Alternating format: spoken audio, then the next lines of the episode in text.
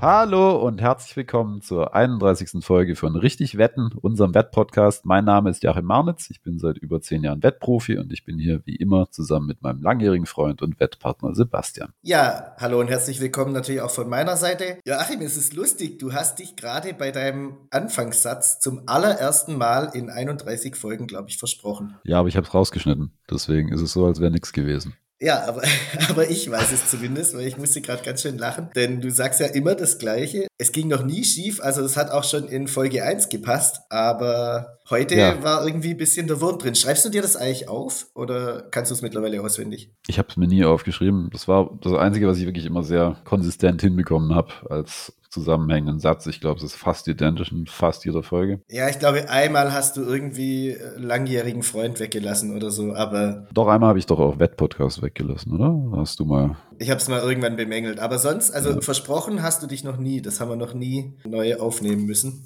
Wie auch immer. Ja. Lass uns starten. Joachim, hast du in den vergangenen Tagen die Relegation gesehen? Nee, also ich habe es verfolgt so quasi. Weißt du, weißt du, wer abgestiegen ist und wer drin geblieben ist? ja, hat das drin geblieben, souverän. Genau, und da wollte ich kurz mit dir drüber reden. Und zwar hätte ich einmal von dir gern gewusst, wie du über die Relegation denkst. Ja, äh, ich finde es eigentlich cool. Also, das war, ich weiß noch, wie es wieder eingeführt wurde. Also, ich wusste mal, ich wusste, dass es das ganz früher mal gab. Fand die Idee eigentlich spannend. Die Bundesliga hatte das dann eine Weile lang nicht. Der 16. ist auch abgestiegen, automatisch. Ich weiß nicht mehr, wann es geändert wurde, aber ich fand es eine gute. 2009, glaube ich. So spät. Oder nee, 2007. Oder? Also, mein, nicht, ähm, also mein Gefühl ist, dass es deutlich früher war, aber ich weiß es nicht. Also ich kann es nicht. Da trügt dich dein Gefühl. Ja, mein Gefühl, ne? Mein Gefühl und Wetten.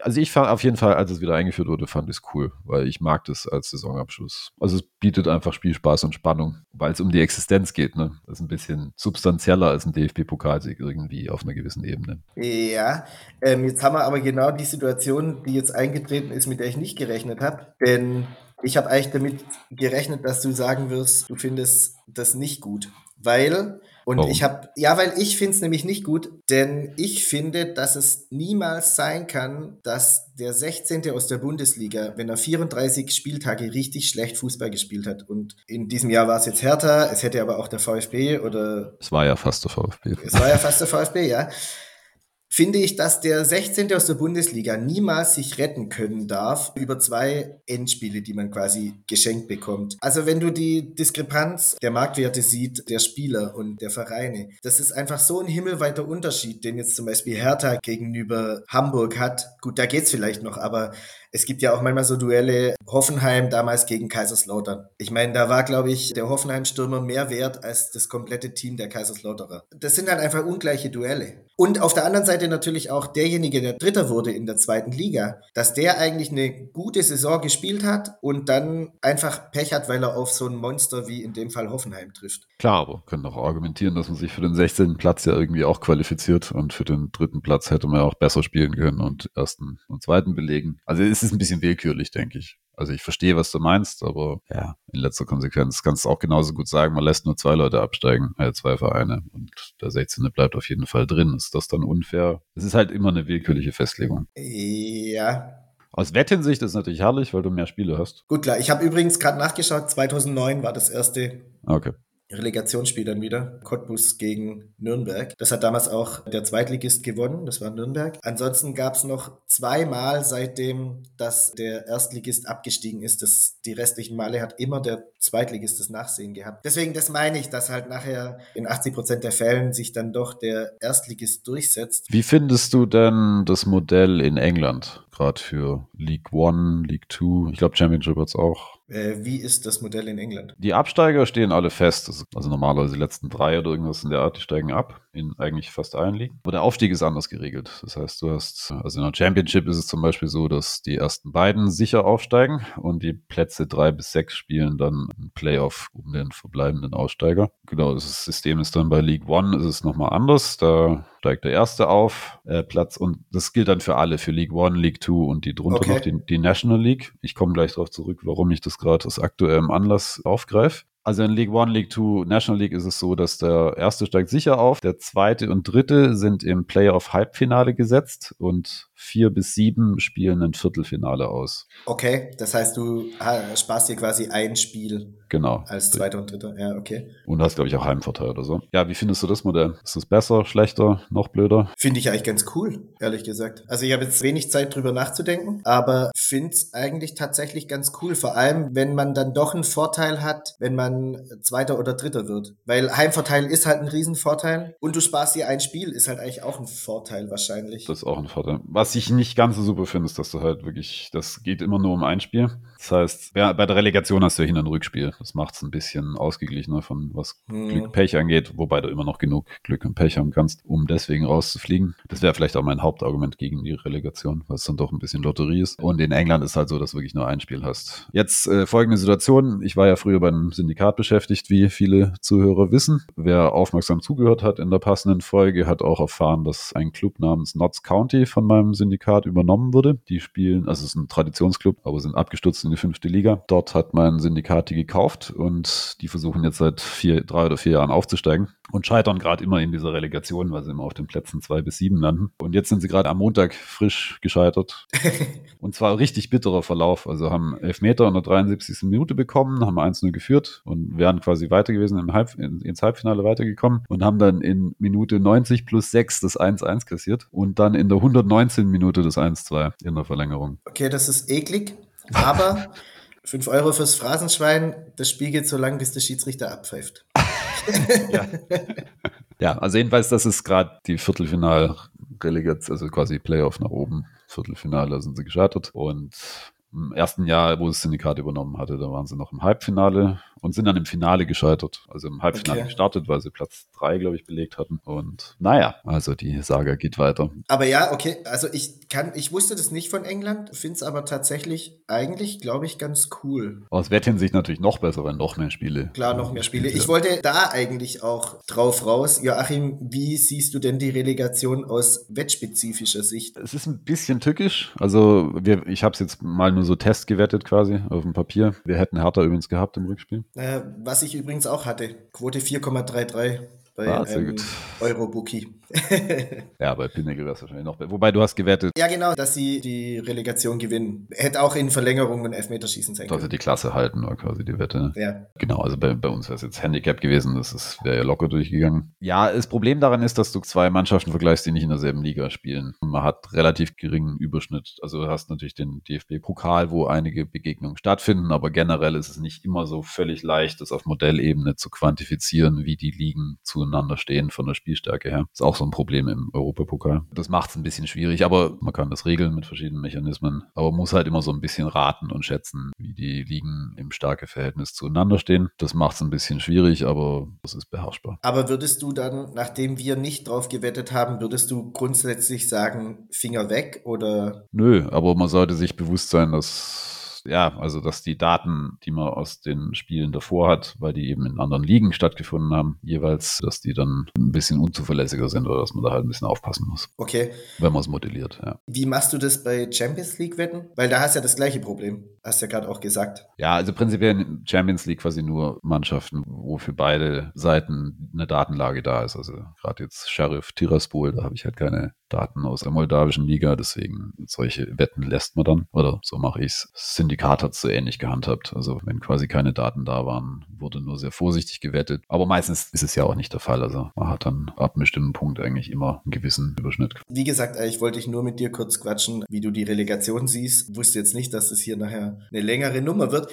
Ähm, ja, ich habe tatsächlich was gelernt. Also das mit England habe ich jetzt gerade echt zum ersten Mal gehört. Das finde ich super. Da wäre es zum Beispiel anders mit der, also da ja quasi die Playoffs nur innerhalb der Liga stattfinden, da ist es dann kein Problem, weil die Daten ja schon da sind und die Spiele ja sogar schon stattgefunden haben. Die haben ja sogar schon stattgefunden, ja genau, das wollte ich auch gerade sagen. Lass uns mal reinstarten in Folge 31, wo wir gesagt haben, wir machen noch mal ein paar Zuhörerfragen, weil doch einiges reinkam. Und wir starten mal mit einer Frage zum Thema Motivation. Wir haben das ja angesprochen gehabt, dass speziell jetzt zum Saisonende immer problematisch mit Teams, die gerettet sind, die Meister sind, die für die es um nichts mehr geht, geht, also so Platz 9 bis 12 oder irgendwie. Ich meine, es geht natürlich immer um ein bisschen was, weil es um den Verteilungsschlüssel bei den Fernsehgeldern um ein bisschen Geld auch geht. Also es ist entscheidender, dass du Neunter wirst als Zwölfter in der Bundesliga zum Beispiel. Aber das würde ich mal behaupten, juckt keinen Spieler, um ja. es mal vorsichtig auszudrücken. Deswegen sagen wir einfach mal, also da geht es wirklich um für die Vereine um nichts mehr. Es geht um, es sind ein paar Sommerkicks. Wie quantifizieren wir Motivation in unserem Modell? Ja, also wir sind dabei, es zu quantifizieren, also auf einer objektiven Ebene. Aber im Moment machen wir es noch Pi mal Daumen. Du machst es ja letztlich, du schaust die Tabelle an. Ja, ja. Du versuchst zu, was nicht immer so leicht ist in manchen Ligen, du versuchst, also Stichwort Argentinien, Uruguay, du versuchst zu ermitteln, ob es für die Mannschaft noch um was geht. Meistens eine simple Frage, also in europäischen Ligen guckt man halt auf die Linien in der Tabelle, bei Kicker zum Beispiel, wo welche Zone anfängt und dann kannst du halt sehen, gibt es noch eine theoretische Chance, das zu erreichen. Und wenn die Antwort ja lautet, dann, also für die Mannschaft, auf die wir wetten, dann ist es eine Wette. Und wenn es für die Mannschaft, auf die wir wetten wollen, um nichts mehr geht, dann wetten wir nicht. Kurze Zwischenfrage. Wie würdest du jetzt folgende Situation einschätzen? Es sind noch drei Spieltage und das Team, das auf dem Abstiegsrang steht, hat, sagen wir mal, auf dem Nicht-Abstiegsplatz sechs Punkte Rückstand. Ja, genau. Also das war so eine Neuerung, die wir diese Saison eingeführt haben, also auch immer noch ein bisschen Pi mal Daumen, bevor wir es ein bisschen genauer getestet haben mit dem Submodell quasi. Also eine Regel, die wir eingeführt haben, ist das quasi, wenn es mehr als, wenn die, wenn die Punkte, wenn der Punkterückstand, ein bisschen willkürlich, aber wenn der Punkterückstand zweistellig ist, also zehn Punkte oder mehr auf einen relevanten Platz, wie jetzt bei Fürth über weite Teile der Saison, Schalke letztes Jahr etc. Bestes Beispiel dieses Jahr der SC Kriens in der zweiten Schweizer Liga. Ich glaube, die haben am Saisonende sieben Punkte gehabt oder so und waren immer, also seit ich die angeschaut angeschaut haben. Wir haben nicht, all, also du hast mir oft die Wetten geschickt auf Clients und ich habe jedes Mal gab es keine Wette, weil, ja, ähm, ja. weil sie halt immer schon 25 Punkte Rückstand hatten oder so. Die Idee dahinter ist, dass auch da quasi Motivation schon eventuell flöten gegangen ist. Also mit solchen Fällen muss man einfach sehr vorsichtig sein. Fürth war jetzt so ein Grenzfall, weil die, die sind auch, glaube ich, immer um diese 10 Punkte rum gewesen. Also mal knapp drunter, mal knapp drüber. Die Fürther hatten ja auch eigentlich einige ganz gute Spiele drin. Ja, und vor allen Dingen, sie wären jetzt auch, also die Wettperformance wäre jetzt gar nicht so schlecht gewesen über die. Also wenn man quasi jedes Spiel viert gewettet hätte, wäre man gar nicht so schlecht dargestanden, glaube ich. Oder zumindest da, wo wir Value hatten, da wären wir, glaube ich, sogar eher im Plus gewesen. Also haben wir uns jetzt eher ins Fleisch geschnitten. Aber es ist halt nicht so klar absehbar. Und es gibt Fälle, wo das dann sich definitiv auszahlt, das nicht zu machen, wie jetzt Schalke im Jahr davor. Hatten wir auch immer viel Value, aber da stimmen halt dann andere Sachen einfach nicht in der Mannschaft. Und man kann versuchen, das zu quantifizieren. Das, ich habe auch schon mal einen Blogpost drüber geschrieben, den würde ich in den Show Notes verlinken. Äh, der war jetzt noch nicht endgültig, aber so ein recht simples Modell wäre, man nimmt jetzt Mannschaft A und nimmt dann die Punkte dieser Mannschaft und zieht davon die Punkte ab, die die Mannschaft hat, die auf dem Platz sind, wo die Mannschaft hin will. Wenn du quasi auf Platz 5 willst und dann berechnest du quasi den, du berechnest die Differenz zu diesem Platz. Wenn die Mannschaft dorthin will und umgekehrt, wenn die Mannschaft auf Platz 5 sitzt und diesen halten will, dann berechnest du quasi den Abstand nach unten und dann kannst du das teilen durch die Anzahl der Spiele, die noch übrig sind. Und die Idee wäre jetzt hier quasi diesen Wert für jedes Spiel zu ermitteln und um dann zu überprüfen, wie die Wettperformance, ob es da einen Zusammenhang gibt. Also die Kernidee ist im Prinzip, wenn der Abstand zu groß wird, geteilt durch die Anzahl der übrigen Spiele, gibt es da so einen Schwellenwert, an dem die Teams klar schlechter performen. So könnte man das berechnen. Gibt natürlich damit auch noch Probleme, wie ich auch in dem Blogartikel geschrieben habe. Also ich wollte das eigentlich auch weiterführen. Ich werde es auch noch aufgreifen mit dem, was wir jetzt so gerade antesten man muss halt zum Beispiel auch die Tordifferenz berücksichtigen, was nicht immer ganz trivial ist. Also weil die Tordifferenz ist ja quasi ein halber Punkt wert, wenn sie besser ist als, also wenn sie klar besser ist als die des Gegners. Ja, wobei auch nicht in jeder Liga, ne? Stimmt, ja, genau. Das ist nämlich das. Weil zum Beispiel in Italien, in Italien war ja jetzt die Situation, dass Inter und AC Mailand am letzten Spieltag um die Meisterschaft gespielt haben. AC Mailand hätte deswegen auch einen Punkt gereicht, obwohl sie die klar schlechteren Torwerte hatten, weil sie das direkte Duell quasi gewonnen haben. Ja, genau. In Spanien ist es ja auch so, da entscheidet, glaube ich, der direkte Vergleich vor der Tordifferenz. Genau, und da geht es schon ins Detail, wo es nicht immer leicht zu berechnen ist. Andere Sonderprobleme ist jetzt zum Beispiel Argentinien, wo, es, wo der Abstieg halt ganz anders gemacht wird als bei uns. Ich glaube, da geht es darum, dass man nimmt den Schnitt der letzten drei Spielzeiten, irgendwie sowas, und berechnet dann, wer quasi in, in diesem Schnitt und dann nochmal geteilt durch die Anzahl der, der Saisons, so dass quasi ein Wert, vergleichbarer Wert entsteht. Und nimmt dann die drei schlechtesten Mannschaften, die müssen dann absteigen. Irgendwie so in der Art. Also ziemlich komplex, während die Meisterschaft immer auf der jetzigen Spielzeit entschieden wird. Und da wird es dann auch manchmal wirklich schwer, Motivation abzuschätzen. Ich weiß auch noch, dass in meiner Syndikatszeit der Ortscompiler extrem geflucht hat, weil die, also die Argentinier hatten das da gerade frisch eingeführt und es war einfach nicht mehr so völlig eindeutig, wie die Teams eigentlich noch motiviert sind. Es, also gerade dadurch, dass die Meisterschaft in dieser einen Spielzeit entschieden wird, aber der Abstieg über drei verschiedene hinweg, also das macht es dann wirklich sehr komplex. Ich glaube, Peru war auch so. Da haben wir letztes Jahr, oder Bolivien, da haben wir letztes Jahr gesucht, wie es und man findet auch keine so richtigen Quellen dazu, wie sie es genau regeln. Uruguay war es nicht. Bolivien oder Uruguay war es, ja. ja. Bolivien mhm. hat zwar die besten Clubnamen der Welt, wie The Strongest und ist noch eins. Ja, egal. Jedenfalls, ja, wir haben Bolivien nicht im Wett, äh, nicht im Programm, aber Uruguay war auch sowas, was, ich glaube, es war Uruguay, wo wir diskutiert hatten, wo es nicht ganz klar ist, wer da eigentlich gerade noch motiviert sein könnte und wer nicht. Machen wir mal einen Haken dran, Joachim, und sagen im Zweifelsfall vielleicht dann lieber weglassen, wenn man sich nicht sicher ist, ja, und aufgrund der ganzen Sonderregelung ist es auch nicht so eindeutig, ob man, ob man da ein mathematisches Maß wählen sollte oder doch lieber das Augenmaß quasi. Aber, aber ziemlich klar ist, dass man aufpassen sollte. Also wenn die Mannschaft nicht motiviert ist, dann sollte man nicht auf sie wetten. Man kann gegen Mannschaften wetten, die unmotiviert sind. Gut, klar. Aber man sollte nicht auf sie wetten, ja.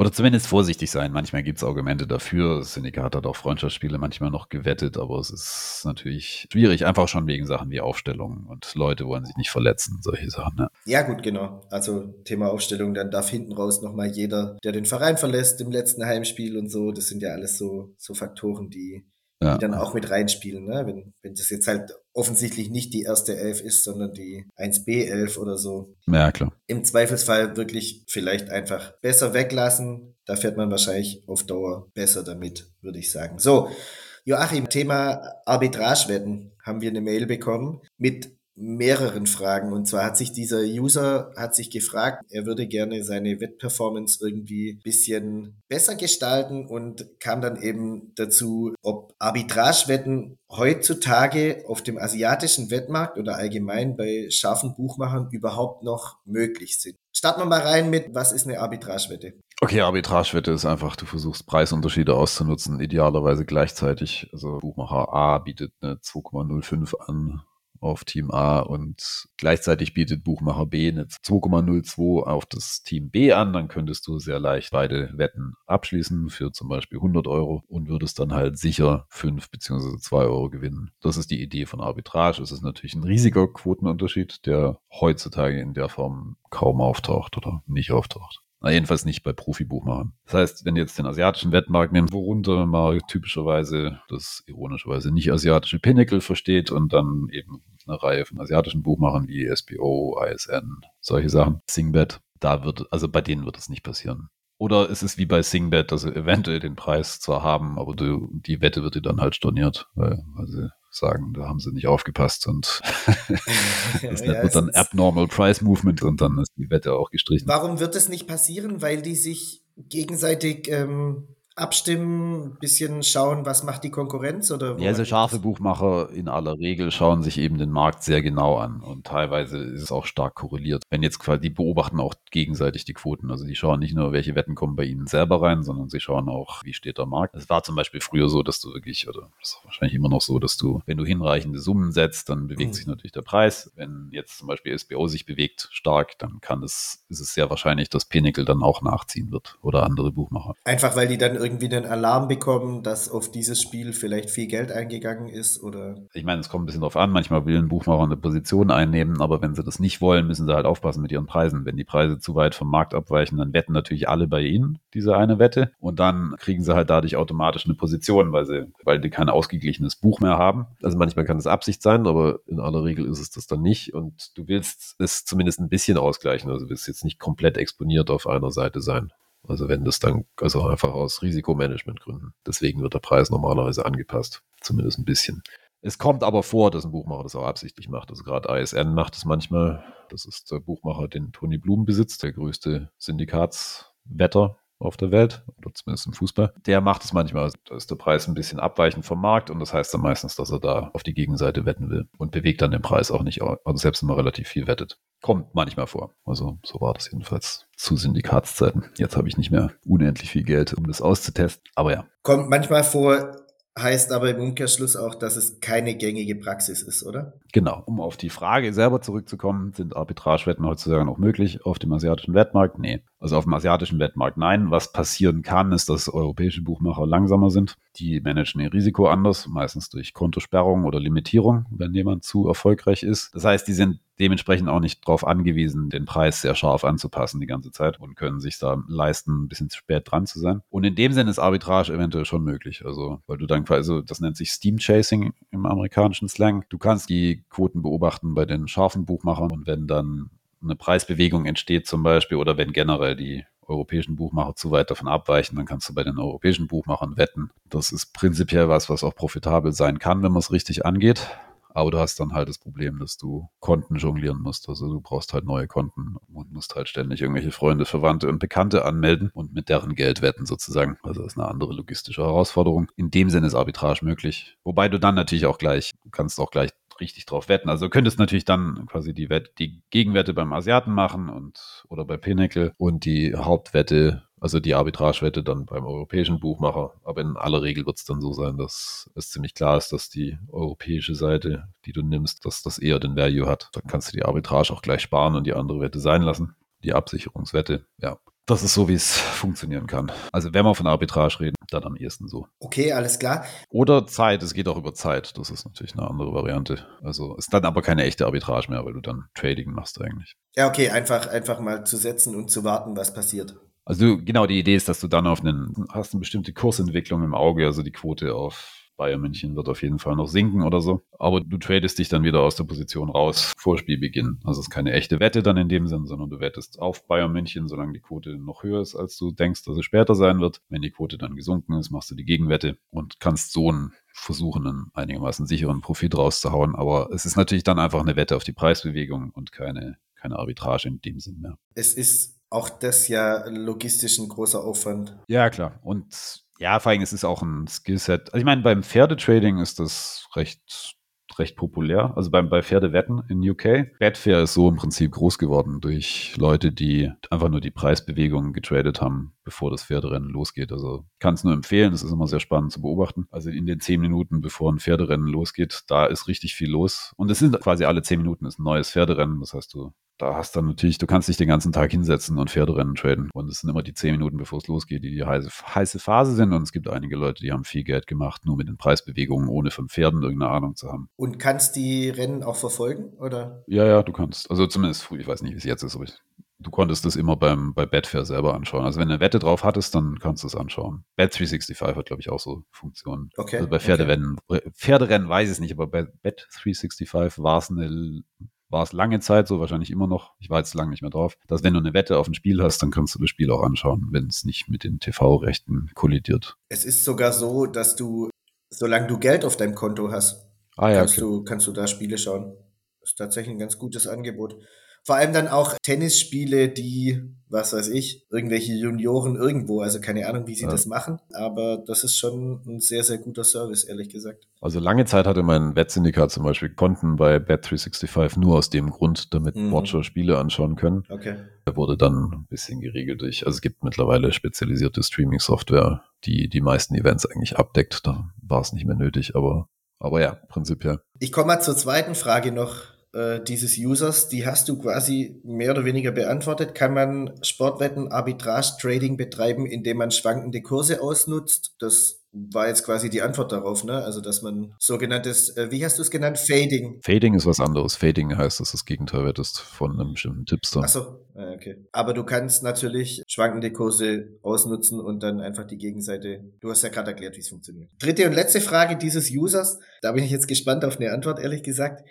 Kann man durch den Einsatz von viel Kapital die Kurse geschickt manipulieren, um sich Arbitragesituationen selbst zu kreieren? Auch da würde ich entschieden mit Ja und Nein antworten. Also ja, man kann. Man kann schon Kurse manipulieren. Das habe ich auch gemacht in meiner Funktion als Wettplatzierer beim Syndikat. Gab es oft Situationen, wo jetzt wir quasi ein, zwei Punkte entfernt waren von der Wette. Also quasi, ich habe eine 1,95 gebraucht, aber der Kurs war bei 1,93 oder so. Und was ich damals halt viel gemacht habe, waren Spoof-Wetten. Also Spoof, S-P-U-F, das nennt man im Englischen nur den, den Kurs manipuliert. Also man hat quasi eine falsche Wette abgegeben sozusagen auf die absichtlich auf die andere Seite, aber ich habe es eben ja, im Bereich von 1 bis 5.000 Pfund oder so habe ich gesetzt. Also ungefähr 1 bis 6.000 Euro. Und das bewegt dann den Preis. Ne? Also wenn es ein Account ist, den die Buchmacher kennen, wo sie äh, Respekt vor haben, dann bewegt es den Preis in eine bestimmte, in die andere Richtung. Dann war es oft so, dass ich dann den gewünschten Preis bekommen habe und dann die Wette platzieren konnte zu meinen 1,95, die ich anvisiert hatte. Aber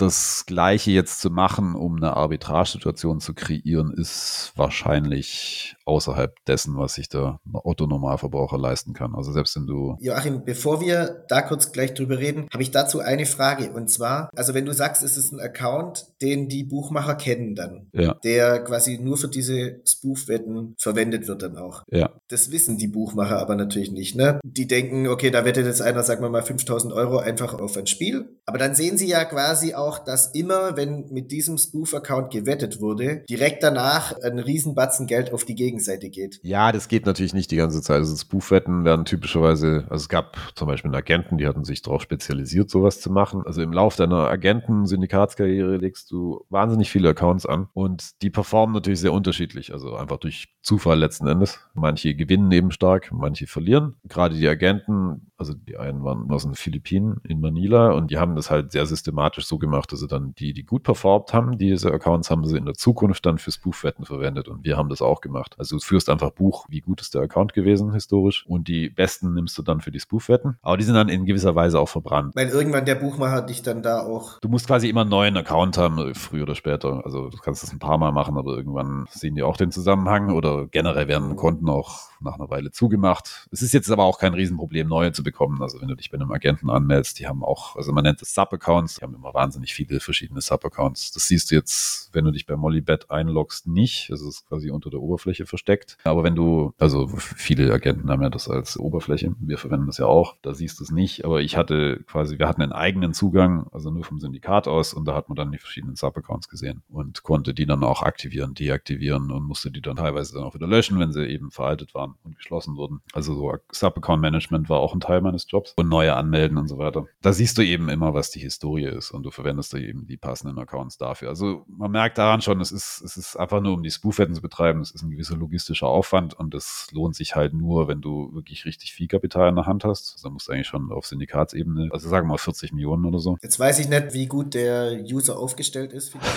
Das ist natürlich jetzt so ein, so ein äh, das wäre ja. eine interessante Frage, weil, sagen wir mal, mit 10 Euro Wetten manipulierst du natürlich gar nichts. Ne? Gut, du könntest natürlich das versuchen in kleinen Ligen. Ne? Also wenn das mal jemand experimentell überprüfen will, da, da kommst du natürlich mit weniger Geld aus. Also musst jetzt ja nicht die Serie A manipulieren oder nicht die Bundesliga, sondern halt nimmst dann halt die Oberliga. Da geht es vielleicht. Also da könnte ich es mir am besten vorstellen. Kannst, also prinzipiell brauchst du halt genug Geldgewicht auf der einen Seite. Aber ich muss auch sagen, um Arbitrage zu herzustellen, das hätten wir jetzt auch nicht geschafft. Also ich habe es halt geschafft, den Preis so zu manipulieren, dass ich eine bessere Wette platzieren konnte oder dass ich überhaupt Value bekommen habe. Ja. Aber auch da redet man halt von ein paar von Punkten. zwei Punkten oder so oder von ja, vier Punkten. Oder, ja. Das reicht nicht für Arbitrage. Ne? Für Arbitrage brauchst du schon Minimum zehn Punkte Bewegungen oder sowas. Eher mehr, damit es Sinn ergibt. Und manchmal war es auch so, dass die Spoofwetten nichts bewirkt haben. Also ich habe durchaus auch schon, also Singbet war so ein notorisches Problem. Singbet ist das attraktivste, wenn du da den Preis bewegst, weil du dann das meiste unterbekommst via Agent. Aber die haben halt manchmal den Preis einfach nicht bewegt. Also konntest da echt, konntest da 20.000 reinbuttern und die haben den Preis aber nicht bewegt weil Singbet halt nicht funktioniert, wie ein normaler Buchmacher funktioniert. Ne? Ja, kann ich mir vorstellen, wie du dann vor deinem Rechner saßt und dann, jetzt bewegt doch, bewegt doch, aber. ja. Oder mal kurz und dann gehen sie gleich wieder auf den alten Preis zurück. Das okay, okay. Also es ist keine exakte Wissenschaft und durchaus schwierig. Selbst wenn man es nur fürs Wetten verwendet oder für Arbitrage, kann man es eigentlich vergessen. Da brauchst schon man kann, was wir auch manchmal gemacht haben, ist, wenn wir via Agent gewettet haben, also richtig viel halt auf die eine Seite und die den Preis komplett zerstört haben, dann haben wir direkt drauf die, die Gegenwette gemacht, weil das dann auch schon wieder Value war und du dann quasi eine neutrale Position hattest auf der einen Seite und sicheren Gewinn auf der anderen. Also das geht auch. Aber es war jetzt nicht die Regel, es war selten. Ne? Okay, ich glaube, das Thema ist damit durch. Also an den User gerne mal Bezug nehmen, wenn du 40 Millionen hast. oder sowas, ja. Oder sowas, oder sowas, dann können wir da vielleicht auch irgendwie ins Geschäft kommen. Keine Ahnung. Ansonsten, ja, ist es vermutlich nicht möglich und ich gehe mal davon aus, dass ähm, Du kannst den frühen Markt wetten. Früher Markt, Oberliga, da brauchst du, glaube ich, nicht viel Geld. Also vielleicht funktioniert es Aber da kriegst du halt auch nicht äh, viel hin, ne? Also, ja, klar. Ja, also gerne mal nochmal ins Studio schreiben. Und du sagst bewusst Studio. Ich sag bewusst Studio weiterhin.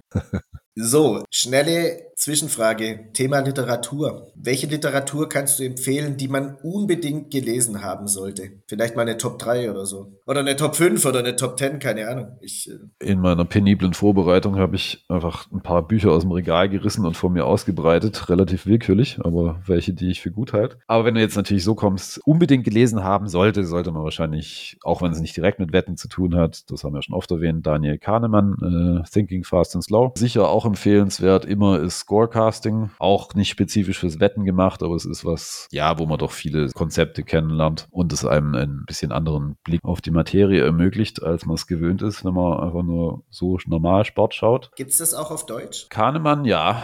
Kahnemann weiß ich, ja. Weiß ich nicht. Also Kahnemann Okay. heißt schnelles Denken, langsames Denken. Scorecasting weiß ich nicht, glaube nicht. Also so erfolgreich war es dann auch wieder nicht. Ja, äh, ansonsten, es gibt sehr, sehr viele Bücher mittlerweile. Wenn man jetzt ein bisschen eher auf Unterhaltung aus ist, kann ich noch empfehlen Trading Basis. Da geht es um einen Wall Street Trader, der, der hat einen bösen Autounfall gehabt und konnte dann seinen Job nicht mehr ausüben und hat sich dann die, äh, das Jahr, in dem er sich regenerieren musste, rehabilitieren musste, da hat die, das hat er dazu genutzt, um ein Baseball-System zu entwickeln, mit dem er dann gewettet hat. Es wird jetzt nicht sehr deutlich, wie er es im Detail gemacht hat, aber er hat es sehr unterhaltsam geschrieben. Also es ist relativ leichte Lektüre, die ein bisschen ans Thema Modellieren ranführt, ohne jetzt, wie gesagt, es geht nicht ins Detail, aber er beschreibt schon so ein paar Mechanismen, aber er verrät nicht alles. Vor allen Dingen ist es Unterhaltung, die gut ist, kann man gut am Strand lesen. Auch wenn es Baseball ist. Also selbst wenn man mit Baseball nichts anfangen kann, ist es trotzdem gut, weil es geht eben nicht wirklich um Baseball in dem Sinn, sondern einfach nur darum, wie er ein Modell gebaut hat und damit versucht hat, erfolgreich zu sein. Und es auch einigermaßen war. Wenn man konkret in die Materie rein will, kann ich noch empfehlen Statistical Sports Models in Excel von Andrew Mack. Also ich packe es in die Show Notes. Der stellt vor, wie man eine Reihe von Modellen erstellen kann, sehr konkret mit Excel. Dann gibt es ein Buch namens Betting Baseball mit dem Untertitel 2015 von Richard Nichols, werde ich auch nochmal verlinken. Auch da ist es nicht wichtig, dass man mit Baseball irgendwie zu tun hat, aber das beschreibt einfach ganz konkret verschiedene Schritte, wie man ein Modell baut und wie man es zusammenfügt und wie dann eine Spielschätzung bei rauskommt. Das ist jetzt gar nicht so gut zu lesen in dem Sinn, also, aber es ist sehr konkret einfach in verschiedenen Schritten und verschiedenen Anpassungswerten etc. Also wenn man sich fürs Thema Modellieren interessiert, kann man das sicher empfehlen. Und schlussendlich, da war das mit den Politikwetten drin, also das ist auch eher Unterhaltung, Sports Betting and Bookmaking in American History. Da wird einfach die Geschichte des Sportwettens in den USA beschrieben seit Mitte des 19. Jahrhunderts. Also finde ich persönlich sehr interessant. Ist wahrscheinlich nicht jedermanns Sache, aber das sind so ein paar Bücher, die ich empfehlen könnte. Okay, das waren doch jetzt schon einige. Hand aufs Herz, Joachim. Wie viele Bücher übers Wetten hast du gelesen in deiner Wettkarriere? Ja, das ist ein bisschen eine Definitionsfrage, weil vieles geht halt nicht wirklich um Wett, obwohl es irgendwie damit zu tun hat. Du darfst die mit dazu zählen, wenn es deine Zahl besser macht. Wenn ich die jetzt dazu zähle, würde ich vielleicht sagen so 30 oder so. Das Okay. kommt wahrscheinlich hin.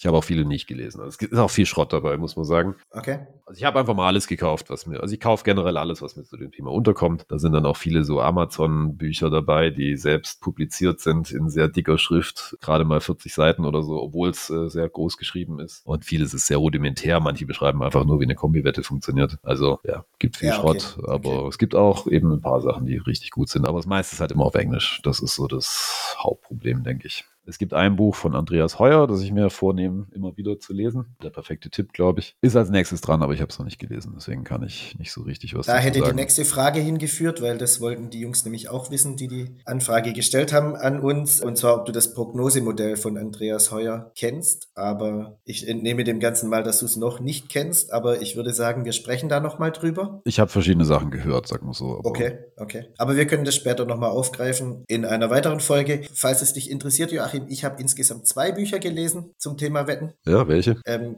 Scorecasting und Kahnemann. Mehr besitze ich auch nicht, aber dafür habe ich schon mindestens sechsmal den Film Moneyball gesehen, Sehr gut. Ist ja auch ein, der auch ziemlich gut ist. geht ja auch in die Richtung. grob. Geht in die Richtung, ja, aber ich, ja, wie gesagt, Literatur steht bei mir eine 2. So, Es klingt besser, als es ist. Eine 2 in Literatur. Ja, ist richtig. Ja. ich habe noch eine Frage bekommen von einem Zuhörer, der sich am Spiel Everton gegen Chelsea, das hattest du in deinem Newsletter behandelt, das war am 1. Mai, Mhm. eine Frage gestellt hat und zwar, War auch die einzige Wette, die gewonnen hatte, glaube ich. Das weiß ich nicht mehr. Ich lese mal vor. Also unsere Wette war, oder deine Wette war, Everton plus 0,75, was jetzt eine absolute Außenseiterwette natürlich ist, weil Everton hat gegen den Abstieg gespielt. Chelsea hat, glaube ich, die Saison letztlich als Dritter beendet. Es war der 35. Spieltag. Und er hat einfach geschrieben, wie kommt man in einem solchen Spiel auf Everton plus 0,75? Das ist doch eigentlich nicht normal. Muss man sich das in Anführungszeichen trauen oder wie kommt ihr hier auf den Value? Ja, simple Antwort ist, mein Modell hat mir halt gesagt, ich sollte das wetten. Deswegen habe ich es gewettet. War jetzt im Nachhinein auch nicht die beste Wette der Welt, muss ich sagen. Die Wette hat gewonnen, das ist richtig, aber zum Beispiel nach Expected Goals war es nicht ganz so eindeutig. Im Gegenteil, also Everton, also Wisecout hat zum Beispiel Everton 0,41, Chelsea 1,18. Wenn man da jetzt noch das Handicap reinrechnet plus 0,75, dann war es ein bisschen quasi eben, oder? 0 auf 0 quasi einigermaßen. Also einigermaßen kostenneutral. Das ist jetzt keine sehr gute Wette gewesen. Aber auch keine schlimme. Also geht natürlich schlimmer und sie hat natürlich gewonnen. Das ist immer schön. Mhm. Aber ja, also ich, es stimmt schon, Everton stand halt nicht besonders gut da in der Tabelle vor dem Spiel. So auf intuitiver Ebene sagt man halt, naja, die gewinnen das im Leben nicht. Wobei man es das sind wahrscheinlich auch viele Kombi-Wetten dran gescheitert. Also ja, bei plus 0,75 muss man es natürlich auch nicht gewinnen, aber nichtsdestoweniger, ja, man muss sich's trauen. Also letzten Endes sagt mein Modell halt, äh, das wär, war jetzt eine Wette. Deswegen habe ich es gemacht, deswegen habe ich mich getraut, weil mein Modell eine gute Geschichte hat. Und natürlich basiert das Modell zu guten Teilen eben auf dieser Fehlwahrnehmung, dass eben die realen Ergebnisse nicht ganz widerspiegeln, was das erzielte Spielergebnis ist nicht eben zwingend das, was verdient war, also nicht das, was fairer Wert gewesen wäre und nutzt eben diese Diskrepanz aus. Es sieht dann oft aus wie eine schlechte Wette, hatten wir auch schon. Die, die besten Wetten sind meistens ziemlich hässlich und das fällt auch ein bisschen in diese Kategorie. Und klar, das ist in dem Sinn dann in Anführungsstrichen nicht normal, aber du solltest, wenn du erfolgreich wettest, auch in aller Regel nicht das wetten, was die meisten wetten, außer bei Politikwetten, wie wir es in der letzten Folge hatten, aber bei Sportwetten ist es meistens die falsche Seite, wenn sich alle einig sind. Ja, das muss man sich irgendwie trauen. Ich habe dich in der äh, vorherigen Folge schon mal gefragt, ist es möglich, dass man einfach mit Außenseiter wetten, also wenn man immer den Außenseiter wettet, kann man kann das zielführend sein oder ist das auch der falsche Ansatz? Ja, das ist klar der falsche Ansatz. Wenn du okay. immer sagst, wenn du, wenn das dein einziges Kriterium ist, dann wirst du wahrscheinlich scheitern. Ne? Also du wirst wahrscheinlich mehr Geld, also weniger Geld verlieren als derjenige, der immer auf den Favoriten setzt, aber letzten Endes wirst du auch Geld verlieren. Also du brauchst ein paar Kriterien mehr. Du musst halt unterscheiden mhm. können, ist es ein guter Außenseiter oder ein schlechter Außenseiter, um es banal oder ganz, ganz platt auszudrücken. Du musst quasi die falschen Underdogs finden, die vielleicht nicht ganz so schlecht sind, wie sie eigentlich dastehen. Von schlechter gemacht ja. werden, als sie sind. Genau, ja. Okay, okay. Gut, ich glaube, das war ja dann schon die Antwort auf diese Frage.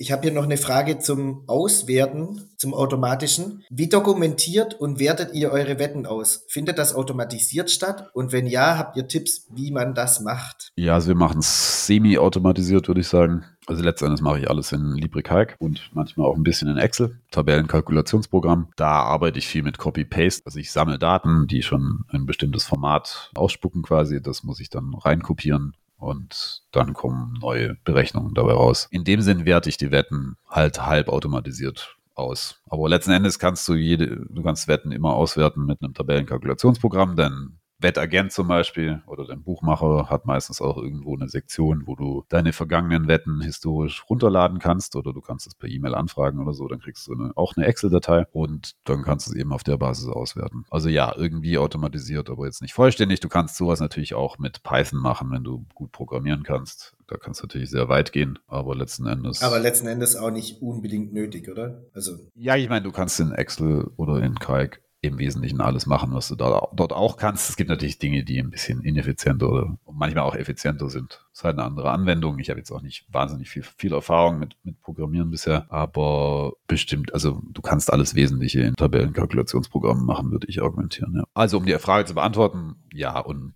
nein, wie immer halt, ne? automatisiert ist es ein bisschen, aber nicht völlig. Joachim, ich würde noch eine letzte Frage stellen, weil ich die sehr, sehr interessant fand. Und zwar kommt die von Oliver und ich lese sie einfach mal vor. Okay. Ich habe eine Frage für den Podcast. Immer gut. Schickt weiter eure Fragen. Kurz vor Spielbeginn sind die Wettquoten ja am effizientesten, weil bis dahin der gesamte Wettmarkt inklusive der dicken Fische gewettet hat. Das stellt sich dann in der Closing Line von Pinnacle dar. Haben wir oft genug drüber geredet. Das ist so. Im Umkehrschluss bedeutet das ja, dass die frühen Quoten auf dem Markt ineffizienter sind und demnach auch mehr Raum bieten, um Value zu finden. Das Problem bei den frühen Quoten ist, dass man nicht so viel Geld setzen kann, weshalb die Syndikate und so weiter auch länger warten, um mehr Geld unterbringen zu können. Dieses Problem sollte doch für Anfänger mit geringeren Einsätzen eigentlich nicht bestehen. Frage 1 dazu. Kannst du eine valide Quelle für historische Quoten der Pinnacle Closing Line empfehlen? Ja. Also grundsätzlich erstmal, der Oliver hat recht mit dem, was er sagt, ne? Die ja, ja, im Wesentlichen schon. Also man kann definitiv sagen, dass die Opening Line ineffizienter ist als die Closing Line. Man kann auch festhalten, dass viel Geld reinfließt. Es gibt allerdings so langsam einen Trend, wo die Closing Line nicht mehr das Nonplusultra ist. Also man sagt immer noch viel aus natürlich, weil schon viel Geld reinfließt, aber es gibt immer mehr Fälle, wo Profis und Syndikate darauf warten, bis das Spiel live geht und dann eher in den ersten Minuten oder generell halt live wetten. In solchen Fällen ist die Closing Line dann nicht ganz so super. Ne? Also du musst dann vielleicht auch schauen, wie war die Preisbewegung in den ersten paar Minuten, ob es da irgendwelche scharfen Entwicklungen gibt, die das Ergebnis nicht hergibt. Also wir haben das zum Beispiel gemacht in Argentinien, weiß ich noch, 2014 rum, als wir dort angefangen haben zu wetten mit dem Syndikat. Da habe ich oft einfach auf das Spiel gewettet, bis es live geht, weil die Limits höher waren und man noch mehr wetten konnte. Davor war, also haben sich glatt verdoppelt. In solchen Fällen habe ich natürlich meine Wetten zurückgehalten und die sind dann dementsprechend auch nicht in die Closing Line eingeflossen, sondern dann eben erst in ein paar Minuten danach. Das heißt, man muss auch die Closing Line mit einer gewissen Vorsicht genießen. Es ist nicht das Ein und Alles, aber generell kann man festhalten, dass es natürlich stimmt. Prinzipiell ist die effizienter als die Opening Line und es fließt viel Geld rein. Das ist schon richtig. Und prinzipiell ist auch richtig, dass man quasi als Anfänger oder als äh, jemand, der mit kleineren Einsätzen spielt, da doch deutlich besser den Markt ausnutzen kann, oder? Ja, klar. Also insbesondere sollte man wahrscheinlich wetten, bevor die große Wettaktivität von Syndikaten losgeht. Also die geht typischerweise los morgens um fünf oder um sechs oder sowas. Das heißt, am Vorabend zu wetten ist wahrscheinlich kein Fehler, wenn man ein kleinerer Fisch ist. Und am Spieltag selber sollte man seine Wetten vielleicht sein lassen, wenn die Bewegung stark in die andere Richtung gegangen ist. Also wenn die Quote gestiegen ist, die man wetten will, dann ist okay. Dann hat es entsprechend mehr Value, wenn es Value hat. Aber man sollte gesunkene Preise, da sollte man die Finger von lassen. Außer man hat einen sehr guten Grund, warum, also Verletzung oder sowas. Mhm. Aber valide ursprünglich Quelle. war Achso, valide Quelle, genau, war die ursprüngliche Frage. Gibt's, also gibt verschiedene Webseiten, die sowas aufzeichnen. Eine bekannte ist Ortsportal, ortsportal.com, hat aber eine schlechte Benutzeroberfläche. Es gibt eine Seite namens betexplorer.com, die also zumindest für bestimmte Sportarten wie Fußball die Ortsportal-Quoten übernimmt, aber in eine bessere Oberfläche gießt. Da kann man Closing Line auf jeden Fall, die Opening Line auch, wenn man, man muss dann draufklicken, glaube ich, oder muss mit dem Mauszeiger drüber oder so und dann sieht man auch die Opening Line. Man sieht auch für eine bestimmte Phase, ich glaube zwei Wochen oder so, sieht man auch die letzte Quotenbewegung. Also, also die letzten Veränderungen, also die letzten 14 Veränderungen oder sowas in der Art. Das geht weg. Also das wird nicht gespeichert für immer. Das heißt, wenn man das scrapen will, muss man sich beeilen. Aber dann ist es wahrscheinlich besser, man scrapt direkt beim Buchmacher. Aber ja, also die zeichnen die Pinnacle Closing und Opening Line auf, historisch. Okay, damit hast du auch Frage 2 direkt beantwortet. Da ging es nämlich um die Opening Line, was sehr gut ist, denn dann habe ich keine weiteren Fragen, Joachim. Und kommen wir zu Sebastian gegen das System. Ich würde sagen, wir kommen zu Sebastian gegen das System, weil wir haben jetzt auch schon fast eine Stunde hier auf der Uhr. Und dann lass uns doch da einmal noch kurz dieses wirklich unsägliche Thema abhandeln.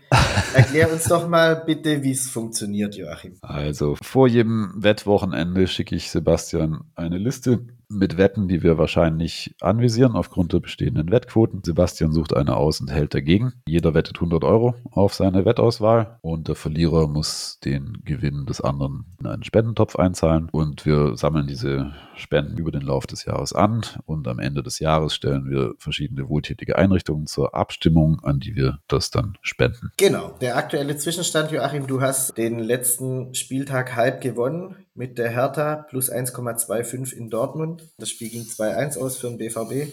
Tja. Aktuell schuldest du weiterhin dem Pot 252 Euro und ich bin mittlerweile beim Doppelten angekommen. Ich stehe bei 519,65 Euro. Das ist bitter kann aber damit leben, ja. äh, denn das war schon sehr wichtig und das war mir vollkommen egal, wie das ausgeht im, am letzten Spieltag. Es war einfach wichtig, dass Dortmund das gewinnt. Für die neue Wette, Joachim, musste ich tief graben, weil jetzt sind ja so diese guten Ligen, in denen ich mich vermeintlich auszukennen glaube, sind mittlerweile weg und äh, deswegen gehe ich jetzt auf so eine vollkommene Lotto-Liga. Und auf welche ähm, Lotto-Liga gehst du denn? Auf welche Lotto-Liga ich gehe, es ist die MLS Ähm, also. Ich habe da überhaupt keine Ahnung. Ich wette auf Los Angeles FC minus 1,25 für eine Quote von 2,0. Und du hast San Jose Earthquakes heißen die, glaube ich. Ich habe es jetzt nicht richtig aufgeschrieben. Plus 1,25 für eine Quote von 1,884. Und ja, ich, äh, Klingt doch solide. Schau mal einfach mal. Keine Ahnung. Alles ist möglich, glaube ich. Aber dass das schon nicht läuft, wenn ich mich vermeintlich auszukennen glaube, hoffe ich, dass ich vielleicht wenigstens ein bisschen übers Glück kommen kann. Ja. Schauen wir einfach mal. Aus der ähm, letzten Sommerpause bist du ja auch noch erfolgreich zurückgekommen. Ich wollte gerade sagen. Finale Abschlussfrage, Joachim. Am Samstag ist das Champions League-Finale. Wem drückst du die Daumen? Was glaubst du? Äh, ich denke, Liverpool drücke ich die Daumen und ich denke auch Liverpool. Aber es ist jetzt keine sehr spektakuläre Vorhersage. Ich glaube, die letzte Wettquote war, also das, also Siegwahrscheinlichkeit grob zwei Drittel zu ein Drittel. Ja, da ich dir ja noch einen Döner schulde. Oder Ach, zumindest richtig, ähm, richtig, richtig. ein Abendessen beim, beim. Nee, beides. Du schuldest mir einen Döner und ein Abendessen. Ja, kannst du dir anhören. Das Na gut. Also, ähm, das haben wir um die EM rum diskutiert. Du schuldest äh, mir den Döner wegen AS Rom, glaube ich. Nee, nicht AS Rom, was rede ich? Italien. Italien gegen Türkei. Ah ja, okay. Ah, richtig. Und VfR Aalen noch irgendwie ein Abendessen. Ja, wie auch immer, möchtest du vielleicht um das Abendessen und den Döner, würdest du die einsetzen, wenn ich auf Real Madrid gehe? Nee. Das, das riskiere ich nicht. oh Mann, nee. Doppelt oder nichts, Joachim? Äh, klassische. Wir können extra 10 Euro wetten. also extra 10 Euro für den Spendentopf. Ich gehe auf Real und du gehst auf Liverpool. 1 zu 1 oder sagen wir es Quoten? Nee, 1 zu 1. Ich, okay. Ah, nee, warte mal. Nee, vollkommener Blödsinn. Wir gehen natürlich auf die Quoten. Wir gehen natürlich auf die Quoten. Machen wir zwei Drittel zu ein Drittel. Zwei Drittel zu ein Drittel. Perfekt. Alles klar. Also machen wir es so, wenn ich verliere, dann zahle ich 20 Euro und wenn du verlierst, zahlst du 10 Euro. Das klingt doch sehr solide. Perfekt. Wäre ich ja doof gewesen, wenn ich jetzt da 1 zu 1 gemacht hätte. Ja, meinen schönen Nein. Döner gebe ich nicht her. ja, gut, alles klar. Mal schauen, wann wir den einlösen. Und Mal ich werde für mehr als 20 Euro essen, das verspreche ich dir. Ja, super, freue ich mich drüber. Und wenn nichts mehr reingeht, dann noch ein Nachtisch oder so. Ja, klar. Ja. Kenn dich, kenn dich doch. Gut, Joachim. Ja, in dem Sinne. sind wir am Ziel, oder? Auch wenn der Magen voll ist, Augen aufs Ziel und bleib fokussiert. Genau. Und bei dir klopft der Handwerker. Nichts weiter zu sagen. Bei mir klopft der Handwerker. Jetzt ist Zeit aufzuhören. Ja, drückt Real Madrid die Daumen. Macht's gut. Bis in zwei Wochen. Tschüss.